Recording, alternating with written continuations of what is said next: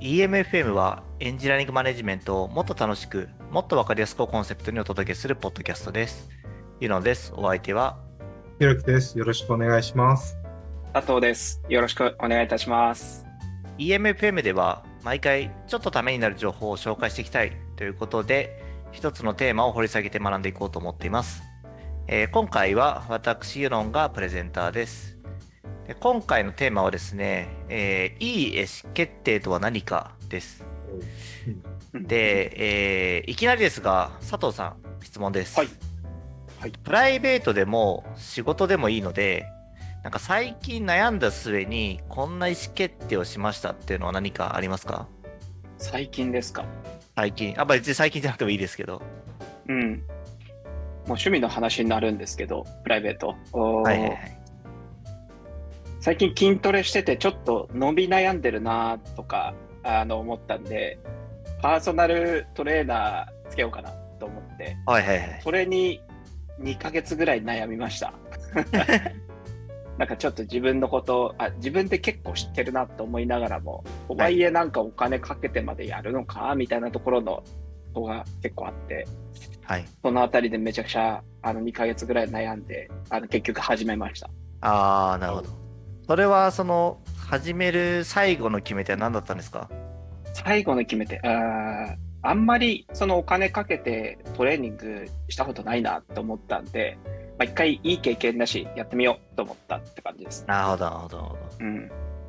まあやってみようと思って、今までの経験したことないことなので、まあちょっとやってみようかというところですね。です。はいはいはい。ということは、まあなんかそのお金をかけて本当に意味があるのかみたいなところをちょっとこうリスクを考えながらも、まあ意思決定をしたっていうことになるってことですかね。そうですね。成果出なかったらどうしようとか、どうしようみたいなあの、はいは知ってることしか言われなくてつまんなかったらどうしようかななるほど、なるほど。そうですね。話してみないと。とわかんないなと。はいはい。はいどうでした？結局始めてみて、なんか良かったですか？あ、よかったですね。もう、初日からやっぱり、全然こう、歩けなくなる度合いが変わるというか、追い込まれたので、なんでしょうね。あ、すごい、求めてたものはこんなに近くにあったんだっていうのをやって終わった後に感じましたね。あー、うんあ、それはでもいい意思決定ができたということで、ありがとうございそうですます。はい。で、えっ、と、多分ですね、まあ、こうやってこう、意思決定をするときに、まあ、あの、今は、あの、こう、まあ、お金と多分その効果とみたいなところを考えて、まあ、他にも、まあ、その意思決定するときには様々な軸で検討すると思うんですけども、まあ、最終的にはですね、まあ、現実的かつ、まあ、最も効果の高そうなものっていうのを選ぶと思います。で多分、その佐藤さんも、まあ、いろんな方の多分、比較とかもされたんじゃないかなということがあると思うんですけども、うんまあ、こうやって、その、け現実的かつ最も効果の高そうなものを選ぶっていう行為が、その合理的選択っていうふうに言います。ただ、まあ、ちょっと考えてみると、現実的とはどう決めるのかとか、効果の高そうなものは何かっていうのを、意外と客観的に話すのは難しいんじゃないかなというふうに思います。えーまあ、さっきの佐藤さんの例を取ってみると、まあ、効果の高そうなものって、こうレビューからこう参考にするっていうのもあるかもしれないけども、でもレビューを参考にしても、例えばその人が本当に自分に合ってるのかどうかわからないっていうのもあると思うんですね。あとはそれをこう客観的に話すっていうとさらに難しくて、じゃあその人が今、あの佐藤さんにとってまあ良かったっていう人が、じゃあ他の人にとってまたいいのかっていうとまたそうでもないっていうのもあると思うんですよね。なので、こんな感じで、あの自分の持つ基準がどこにあるかとかで変わるので、まあこの基準が他の人とずれてると、まあ本人が合理的だと思っていても、まあ、他人からは合理的でない判断となる可能性があるっていうのがあります。で、まあ、ただですね、この基準がぶれてしまうということはよくあって、まあ、人間は非合理的だなんてよく言ったりしますけども、じゃあこのブレてしまう原因とか、まあ、人によって変わってしまう原因って何なんだろうっていうのが、まあ、今回のそのテーマの一つとなっています。で、これ意思決定理論っていう学問がありまして、まあ、これはどちらかというとこう経済の分野の学問なので、まあ、私もものものすごいこう専門分野ではないのですけども、まあ、今回その意思決定理論の中で、えー言葉を使っていろいろと説明していくのですが、まあ、選ぶに好むと書いて、で先行という言葉をこの意思決定理論の中では使います。で、先行というのは、まあ個人が選択対象によって持つ好みのことですね。で、選考には社会的選考とか時間選考とかリスク選考というのがあって、まあ社会的選考というのは、まあ、社会イメージにとって何が良いのかっていうのを自分の持つ基準で、まあ、例えばさっきの、えーと、佐藤さんの例ですと、まあ、社会的イメージということで、まあ、その佐藤さんはもうずっとこう筋肉 CTO というふうにおっしゃっているので、やっぱ筋肉ちゃんとつけてないと良くないよねみたいな。だったらやっぱこう、そういうものをやった方がいいよねみたいなのはあると思うんですよね。で、時間先行とは、まあ、時間が経った時に何がいいのかっていうのを自分持つ基準です。で、これはちょっと後で説明します。で、リスク先行というのは、まあ、リスクに対してどう考えるのかっていうのを自分の持つ基準で、例えばさっきの佐藤さんの例ですと、えっ、ー、と、リスクをと、まあ、今回そのお金を払って時間をかけてやるってことに対して、まあ、いいのか悪いのかっていうのを持つ基準のことだというふうに考えます。で、まあ、これらの選考がまあ人によって変わってしまうので、まあ、その人にとっては合理的であっても、まあ、他の人から見ると非合理になってしまうんですね。ええまあ、リスク選考というのはまあ一番わかりやすいので、ちょっとこれをもうちょっと深掘って話をしてみると、例えば、100万円を1%の確率でもらえて、99%もらえないっていうのと、1万円は確実にもらえるのと、まあ、どっちがいいのかという問題があったとします。で、まあ、もちろんこれらは期待値は一緒なので、まあ、当然期待値を計算するだけだと、これは比較はできません。まあ、どっちがいいのか、これはまあ、あの、ひろきさんにちょっと答えていただきたいんですけど、ひろきさんの場合はいかがですかね ?1 万円もらえますね。あ、おお、1万円もらえます。はい。はいはい、はい、1万円もらえます。これは、だから、ひろきさんの、だからどういうふうに考えて1万円の方がいいって思いましたいや、あのー、僕、自分の運を信じたことほとんどないので。はいはいはいはい。あのー、確実な方をちゃんと取りに行くっていう積み上げをちゃんとしっかりしていくっていうことを、ね、意識してるんで、はいあの、博打を打たないっていう。なるほど。のはありますね。ひろきさんらしいそういう回答だなって思ったんですけど、うん、これですね、あの、100万円を1%の方へ選んだ人は、まあ、このリスク愛好的って言って、1万円選んだ方はリスク回避的って言っているんですけども、ひろきさんはそういう意味ではリスク回避的な行動を取るっていうふうに言えるんですね。そうですね。そうですね。不確実性に向き合ってないのかな。某、某本が出てきそうな 感じですけどね。はい。えー、さらにですね、あ、これはですね、プラスマイナス反転すると、結構その変わる方がいて、100万円を1%の確率支払うが99%はタダになるケースと、まあ、確実に1万円を支払う場合だとどうですか、まあ、これは例えばなんかその居酒屋でなんかこうサイコロ回したらなんかこれタダになるとか、なんかあると思うんですけど、ひろきさんどうですか？いやー、なんか100万円を1%の確率で払うっていう賭けをしろって言ってくるやつってなんか怪しい気がして、1万円払うかもしれないですね。なるほど、なるほど。えー、じゃあ、佐藤さんはどっちですか？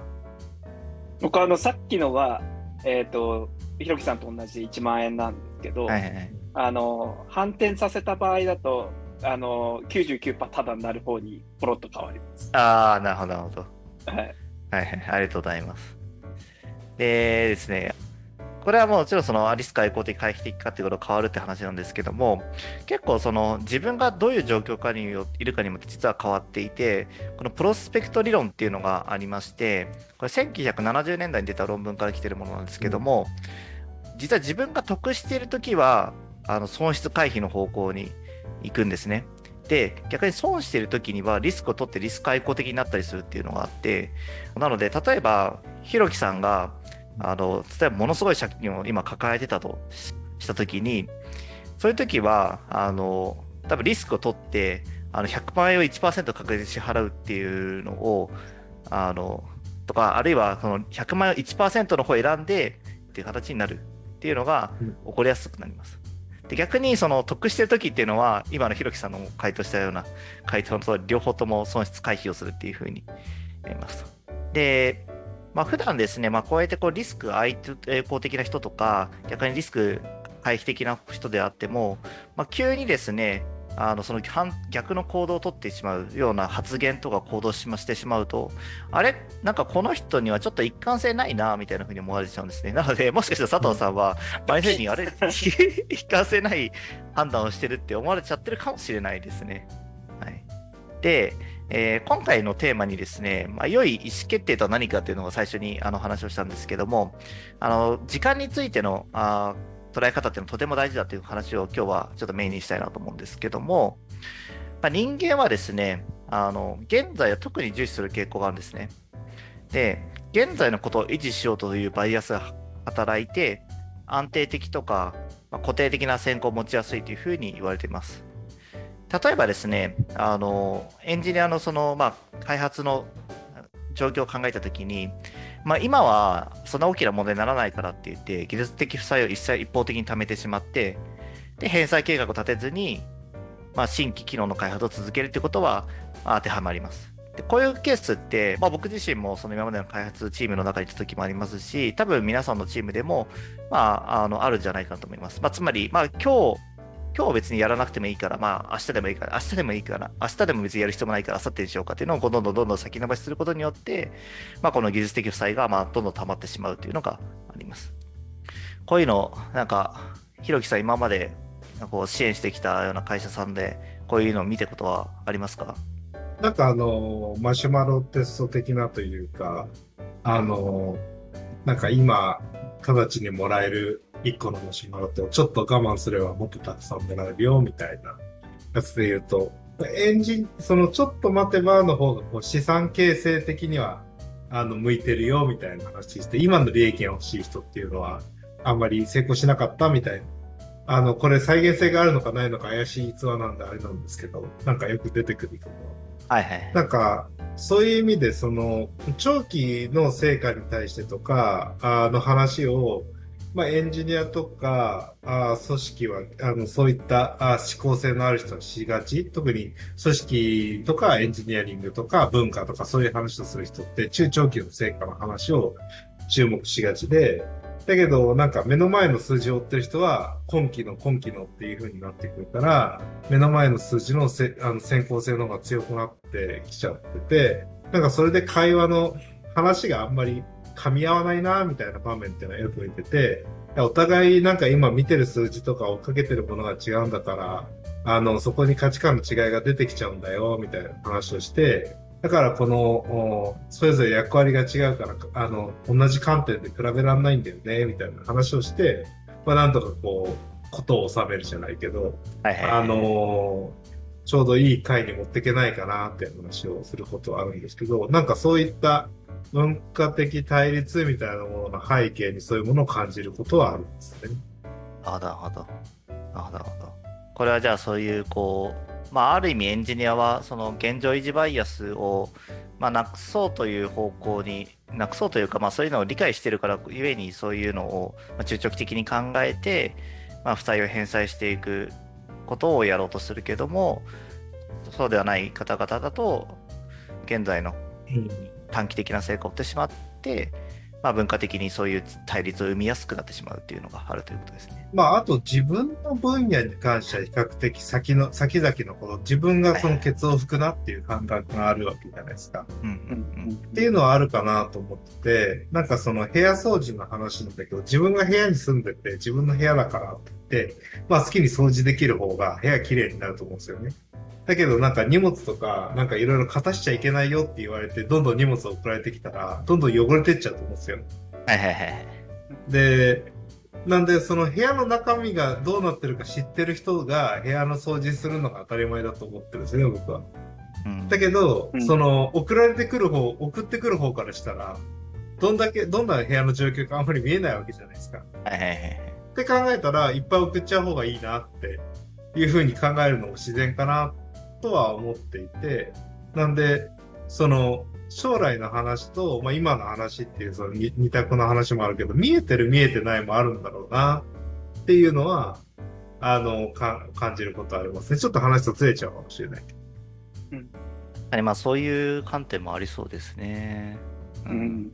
他にもですね、その動学的整合性という言葉がありまして、うん、で、これはですね、その意思決定の履歴を通じて意思決定に矛盾がないことっていうのを示します。で、まあ、分かりにくいので、これも例をちょっと出そうと思うんですけども、例えばですね、あの、スラック上で、ちょっとこう人を傷つけるような発言をした人がいたとします。で、発言によって、まあ、周囲がちょっと嫌な気持ちになってしまい、まあ、明らかにそのパフォーマンスを下げてしまったという状況です。でこの時、あのこれを聞いている方あそのマネージャーとしてその人に厳しいフィードバックをするのかしないのかというのが意思決定になりますさて、こういう時、佐藤さんならどうしますか？なるほどですね。はい、えー、僕はフィードバック速攻でします。あ、しますか？はい。はい、はい。どんな感じでちなみにします？佐藤さん。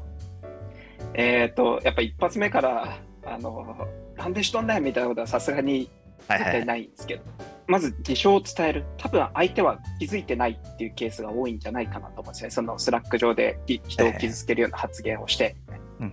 ってなった時に、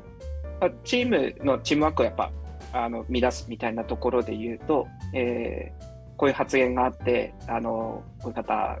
があのこういうふうに感じられたところがあって、えーまあ、一発目は多分あの改善してほしいと思ってるんですよね。どう思います？っていうような感じで、あの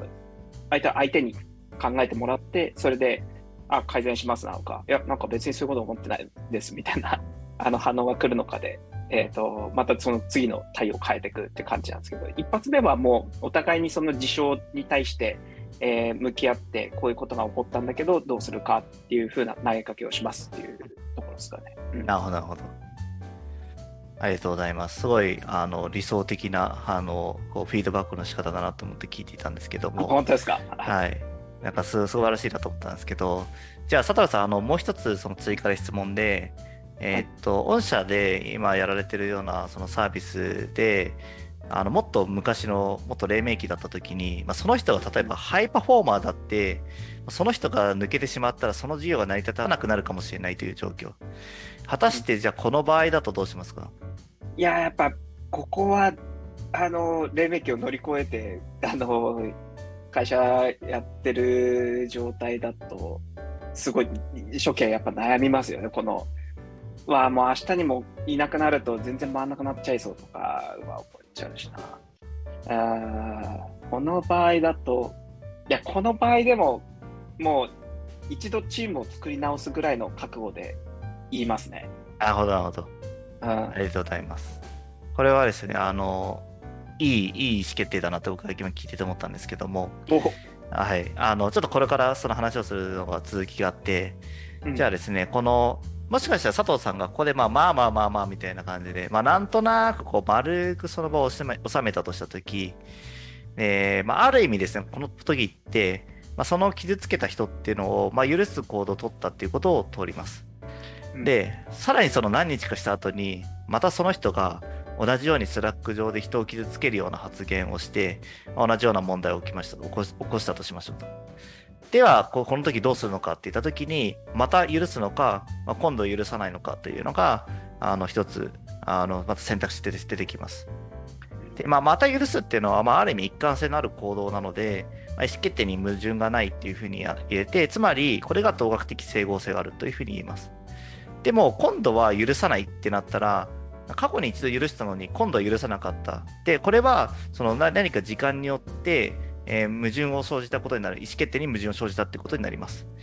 で周囲から見ると、まあ、どうせ許さないっていう結論になる結論になるのになぜ1回目許したのかとか、とそのマネージャーに対して不信感を抱くようになるっていうのが、この事象によって起こることです。でなので、さっきあの佐藤さんの、あのいや、2回、あのどんな人でもあのちゃんとフィードバックしますっていうのは、そういった意味ではまあ一貫性のある行動なので、あの素晴らしいなって言ったのがそういうことですね。ああ、すごいいい意思決定しましたね。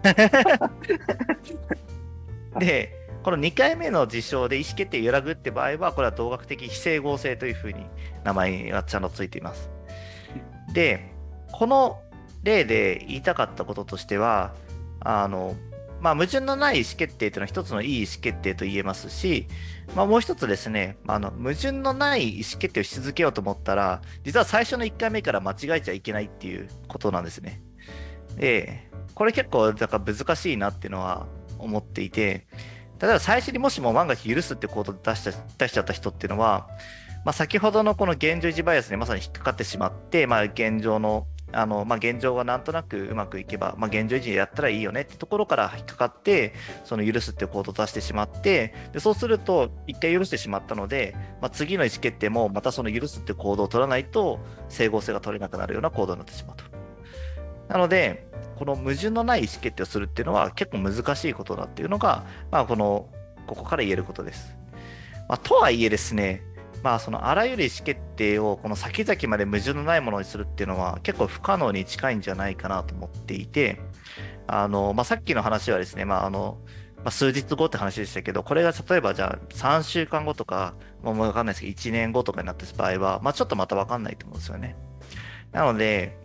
まあ、先々まで矛盾のないっていう行動をものとするのは不可能なので、まあ、じゃあどうすればいいのかっていうのが、まあ、次は僕としてはですね、まあ、3つの行動が必要なんじゃないかなというふうに考えます。で、1つは、まあ、情報を透明化することだと思っています。もうこれはですね、もうよくよく言われていることなので、まあ、さらっと流しますけども、まあ、マネージャーだけがですね、情報を独占してしまうと、まあ、何が起こっているのかっていうのは周囲も理解できなくなってしまうと。で、まあ、情報の選別は可能な限りせずに、まあ、あらゆる情報を透明化しておくっていうのが、まあ、いい、いいやり方だなと思っています。ひろきさんも多分普段のそのコンサルティングの中でこういったことをかなり強く言われてるんじゃないかなというふうに僕は予想してるんですけども、何かその情報を透明化するときになんかこういうふうに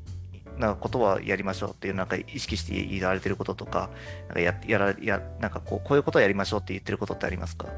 一つは情報が透明だと感じることが実は本当は重要で、情報が透明であることっていうことをたたなだけじゃないんだよっていう話をすることありますよね。なるほど、なるほど。なんか、その、別にオープンにしたらみんなが検索して見つけてくれるのかっていうとそうじゃなくて、なんか別に検索したら見つかる状態になってたとしても、なんか透明性がないみたいなことを言うことはあるので、はいはいはい。あの、不透明だと感じることと、なんか検索可能とかオープンであることっていうのは違うから、繰り返しその意図が伝わるようなプロセスが組み込まれているとか、えっと、自分が何かそれに対して、えー、理解をし、えー、コメ、コメントできる余地とかが存在してるんだなっていう効力感があるとか、なんかそういうことの合わせ技が情報の透明化だったりするので、なんかその、えー、あんまり人ってそのオープンになってる情報を読まないから、なんか意識してもらうための何かっていうのはとても重要だなとは伝えたりしてますかね、この透明性に関して。いや、それは確かに大事な観点だなというのがありますね。まあ、一時期あのタイムズチャンネルは透明性が高いと言えるのかみたいな話も、うん、ツイッターで話題になってましたけども。そうですよね。で、次ですね、2つ目としての行動として大事なのは、だなと思っているのは、意思決定の思考のプロセスを明らかにすることだなと思っています。えまあ、さっきのですね、佐藤さんの、あの、プライベートレッスンの例でもありますけども、その意思決定をする上で、まあ、おそらくですね、まあ、いろいろ検討したはずなんですね。で、で多分、その結果だけを共有してしまうと、まあ、その意思決定がなんか合理的なのどなのかどうかっていうのは周囲から判断がつかないんですね。でなので、このため、まあ、情報をどうつなげて考えたのかとか、なぜ他の案を棄却したのかなど、まあ、意思決定の思考のプロセスを開示するってことは結構大事なんじゃないかなというふうに考えています。で、実はですね、この開示をするっていうのは、マネージャー側にもメリットがあって、まあ、その意思決定をする上で、なんとなく意思決定する場合でももちろんあると思うんですよね。でも、これをなんか人に説明しようと思うと、やっぱりロジックをちゃんと立てなきゃいけないし、ちゃんとその軸っていうのを明確にしていく上で、まあ、だからこれなんだってことを人に説明できるなんですよね。で、さらにですね、そういったことをこうロジックを考えていくと、まあ、非合理的な意思決定を自分でしていないかということも、その上でチェックがすることができるんです。なので、まあ、この意思決定の思考のプロセスを明らかにするっていうのは、もちろんみんなにとっても合理的かどうかっていうのを判断してもらうためにも良いことだし、自分にとってもまあいいことなんじゃないかなというふうに考えています。で、最後3つ目ですね。まあ、良くない意思決定については素直に認めることということで、まあですね、やはりその矛盾のない意思決定やっぱ難しくて、まあ、どうしても矛盾生じることってあると思うんですよね。でそうしたときに、まあ、やってみた結果、そういう、まあ、そういうこう良くない意思決定になってしまうの時は、なぜ良くなかったかっていうのを素直に認めるってことが大事なんじゃないかなと思ってます。まあ、ここでこういうふうに考えたけども、実はこうではなかったから、意思決定間違ってしまいましたっていうふうにちゃんと伝えるってことが大事なんじゃないかなと思います。なんか佐藤さん、これまでのこう組織をこう運営してる上で、あ、この意思決定間違っちゃったなーっていうのをこうみんなにこう謝ったこととか、まあ、認めたことっていうのはありますか？えー、無限にありますね。無限にあの毎日ぐらいやってるような気がします。いいですね。はい。うんなんか僕自身その意思決定するタイミングで、えー、すごい意識してるのってやっぱりあの悩む時間をなるべくゼロにしないとメンバーが動けなくなっちゃうっていうのがあるので基本的にあの即決即断みたいなところをめちゃくちゃ意識してるんですよね。はいはいはいはい。でそうするとあ情報量がそんなない中で今すぐに決めないとあの動けないとか大事な意思決定なんだけど、えー、時間をかけられないっていうケースにおいて、えー、非常にこう間違った判断とかしちゃうこともやっぱりあるんですけど、まあ、その中で、えー、常に失敗しまくってるなっていうところで言うともう、あの、先ほど2番目のこうところの意思決定のプロセスとあとその情報の透明化みたいなところで言うと自分のその意思決定の内容に対して、えーと、めちゃくちゃ補足情報を入れまくってます。例えばその、えー、A か B かどっちがいいですか佐藤さんって言われた時に、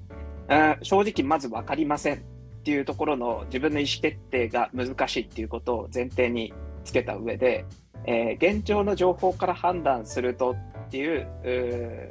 今ある情報から考えてるよっていうところと、えー、実際にその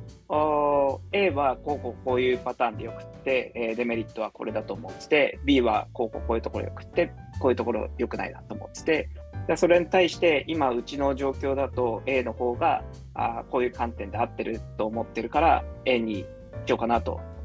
思ってるんですけどどう思いますっていうのを相手にこう尋ねてあ聞いてって。いやなんかこういう観点で A は良くないかなと思ったんで B がいいと思うんですけどみたいなところをあの相手ももちろん尊重しながら自分のどういう意思決定をしたのかっていったところは結構昔に比べるとあの日々やってるなっていうの人数増えてくるとなおさらこの情報の透明性だとかあの意思決定プロセスがどうなってるかっていうところが分からんくってあいつ何考えてるか分からんってことってすごい起こりやすくなるんじゃないかなっていうのと独人化じゃなくてやっぱりえー、まあ、共有して、えー、いいものを作っていこう。で、あの、みんなが同じ意思決定プロセスをたどれるようにしようみたいなことを考えると、あの、各メンバーに対しても、僕が言語化して、僕言語化するのめちゃくちゃ苦手なんですけど、えー、伝える必要があるので、やっぱり得意な方法でこう、意思決定プロセスを伝えて公開していくとかっていうところもめちゃくちゃ意識してるんですけど、あの、話すと僕は出てくるタイプなんですよね。はいはいはいはい。書いてあの整理するタイプの方とかもいたりとかあの聞かれると全部答えられるけど自分からなんか見立てるの難しいとかいろんなタイプあるんじゃないかなと思うんですけど僕は割と聞かれつつその中で話してる会話の中であ自分こういうこと考えたなこれがあの僕の意思決定のプロセスというかその理由だみたいなところを今話しながら思ったんですけど、えー、僕ってこういうこと考えてるっぽいっす。でそれってこういうところがすごい大事だと思っててっていうのをあの伝えて、えー、それああなるほどですね。なんとなく分かりました。みたいなので後からさらにうーんって考えてその後にテキストでさっきの件こうこうこういう理由で僕はこうだと思いました。っていうのを書いてさらに整理して相手に送りつけるとかっていうのは日々やってるんですけど一番最初のきっかけはやっぱり人と話しまくるみたいなところがそのえー、な相手が納得してなそうだったら、ちょっと今からハドルで話しますみたいな感じで提案して、あのー、自分が考えた背景とかを速攻で口頭で話すっていうところはめちゃくちゃいながらやってるんですけど、なかなか難しいですね。あの、この意思決定プロセス、自分でもわかんないけど、半分直感に近いけど、何なんだろう、この直感っていうのを話しながら、えっ、ー、と、解決していくみたいなところの作業というか、えー、うん。これは難しいなって日々感じますね。うん、なるほど、ありがとうございます。そうですよね。その、まあ、僕も結構、あの意思決定に対して、あの、文章で書く場合ももちろんありますけども、まあ、あの話しながらあの明らかにしていくみたいなところは自分の中で整理していくっていうのもやっぱりあるなっていうのはあってそのやっぱりこの誰かに話すとか誰かに見てもらうみたいなことをやることによってその自分自身もやっぱり理解するっていうのってやっぱりありますよね。うん、そうですね。あ自分は特にそうなんで、あの納得感なかったらあの聞いてほしいとか、あの、はい、ここはちょっとまだ不透明なんで、あの気になったらいつでも声かけてくださいみたいなのとか言ってるんですけど、はい、やっぱりあの話話しまくった上でその、ね、いい意思決定っていうのができてきたりとかすると思うしそれをあの先ほどひろきさんおっしゃってたように透明かどうかっていうところよりはあのそういう、えー、雰囲気というかが作れるかどうかみたいなところもすごい意識してるんですけど、まあ、この辺りとかあお互いに不満持ったりとか違和感持ったりしたらあのもっと話そうっていうのは結構メンバーとかに言いながらあの日々やってますね。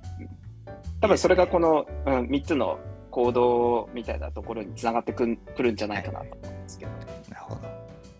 ありがとうございます。それだと多分、あれですね、その佐藤さんは、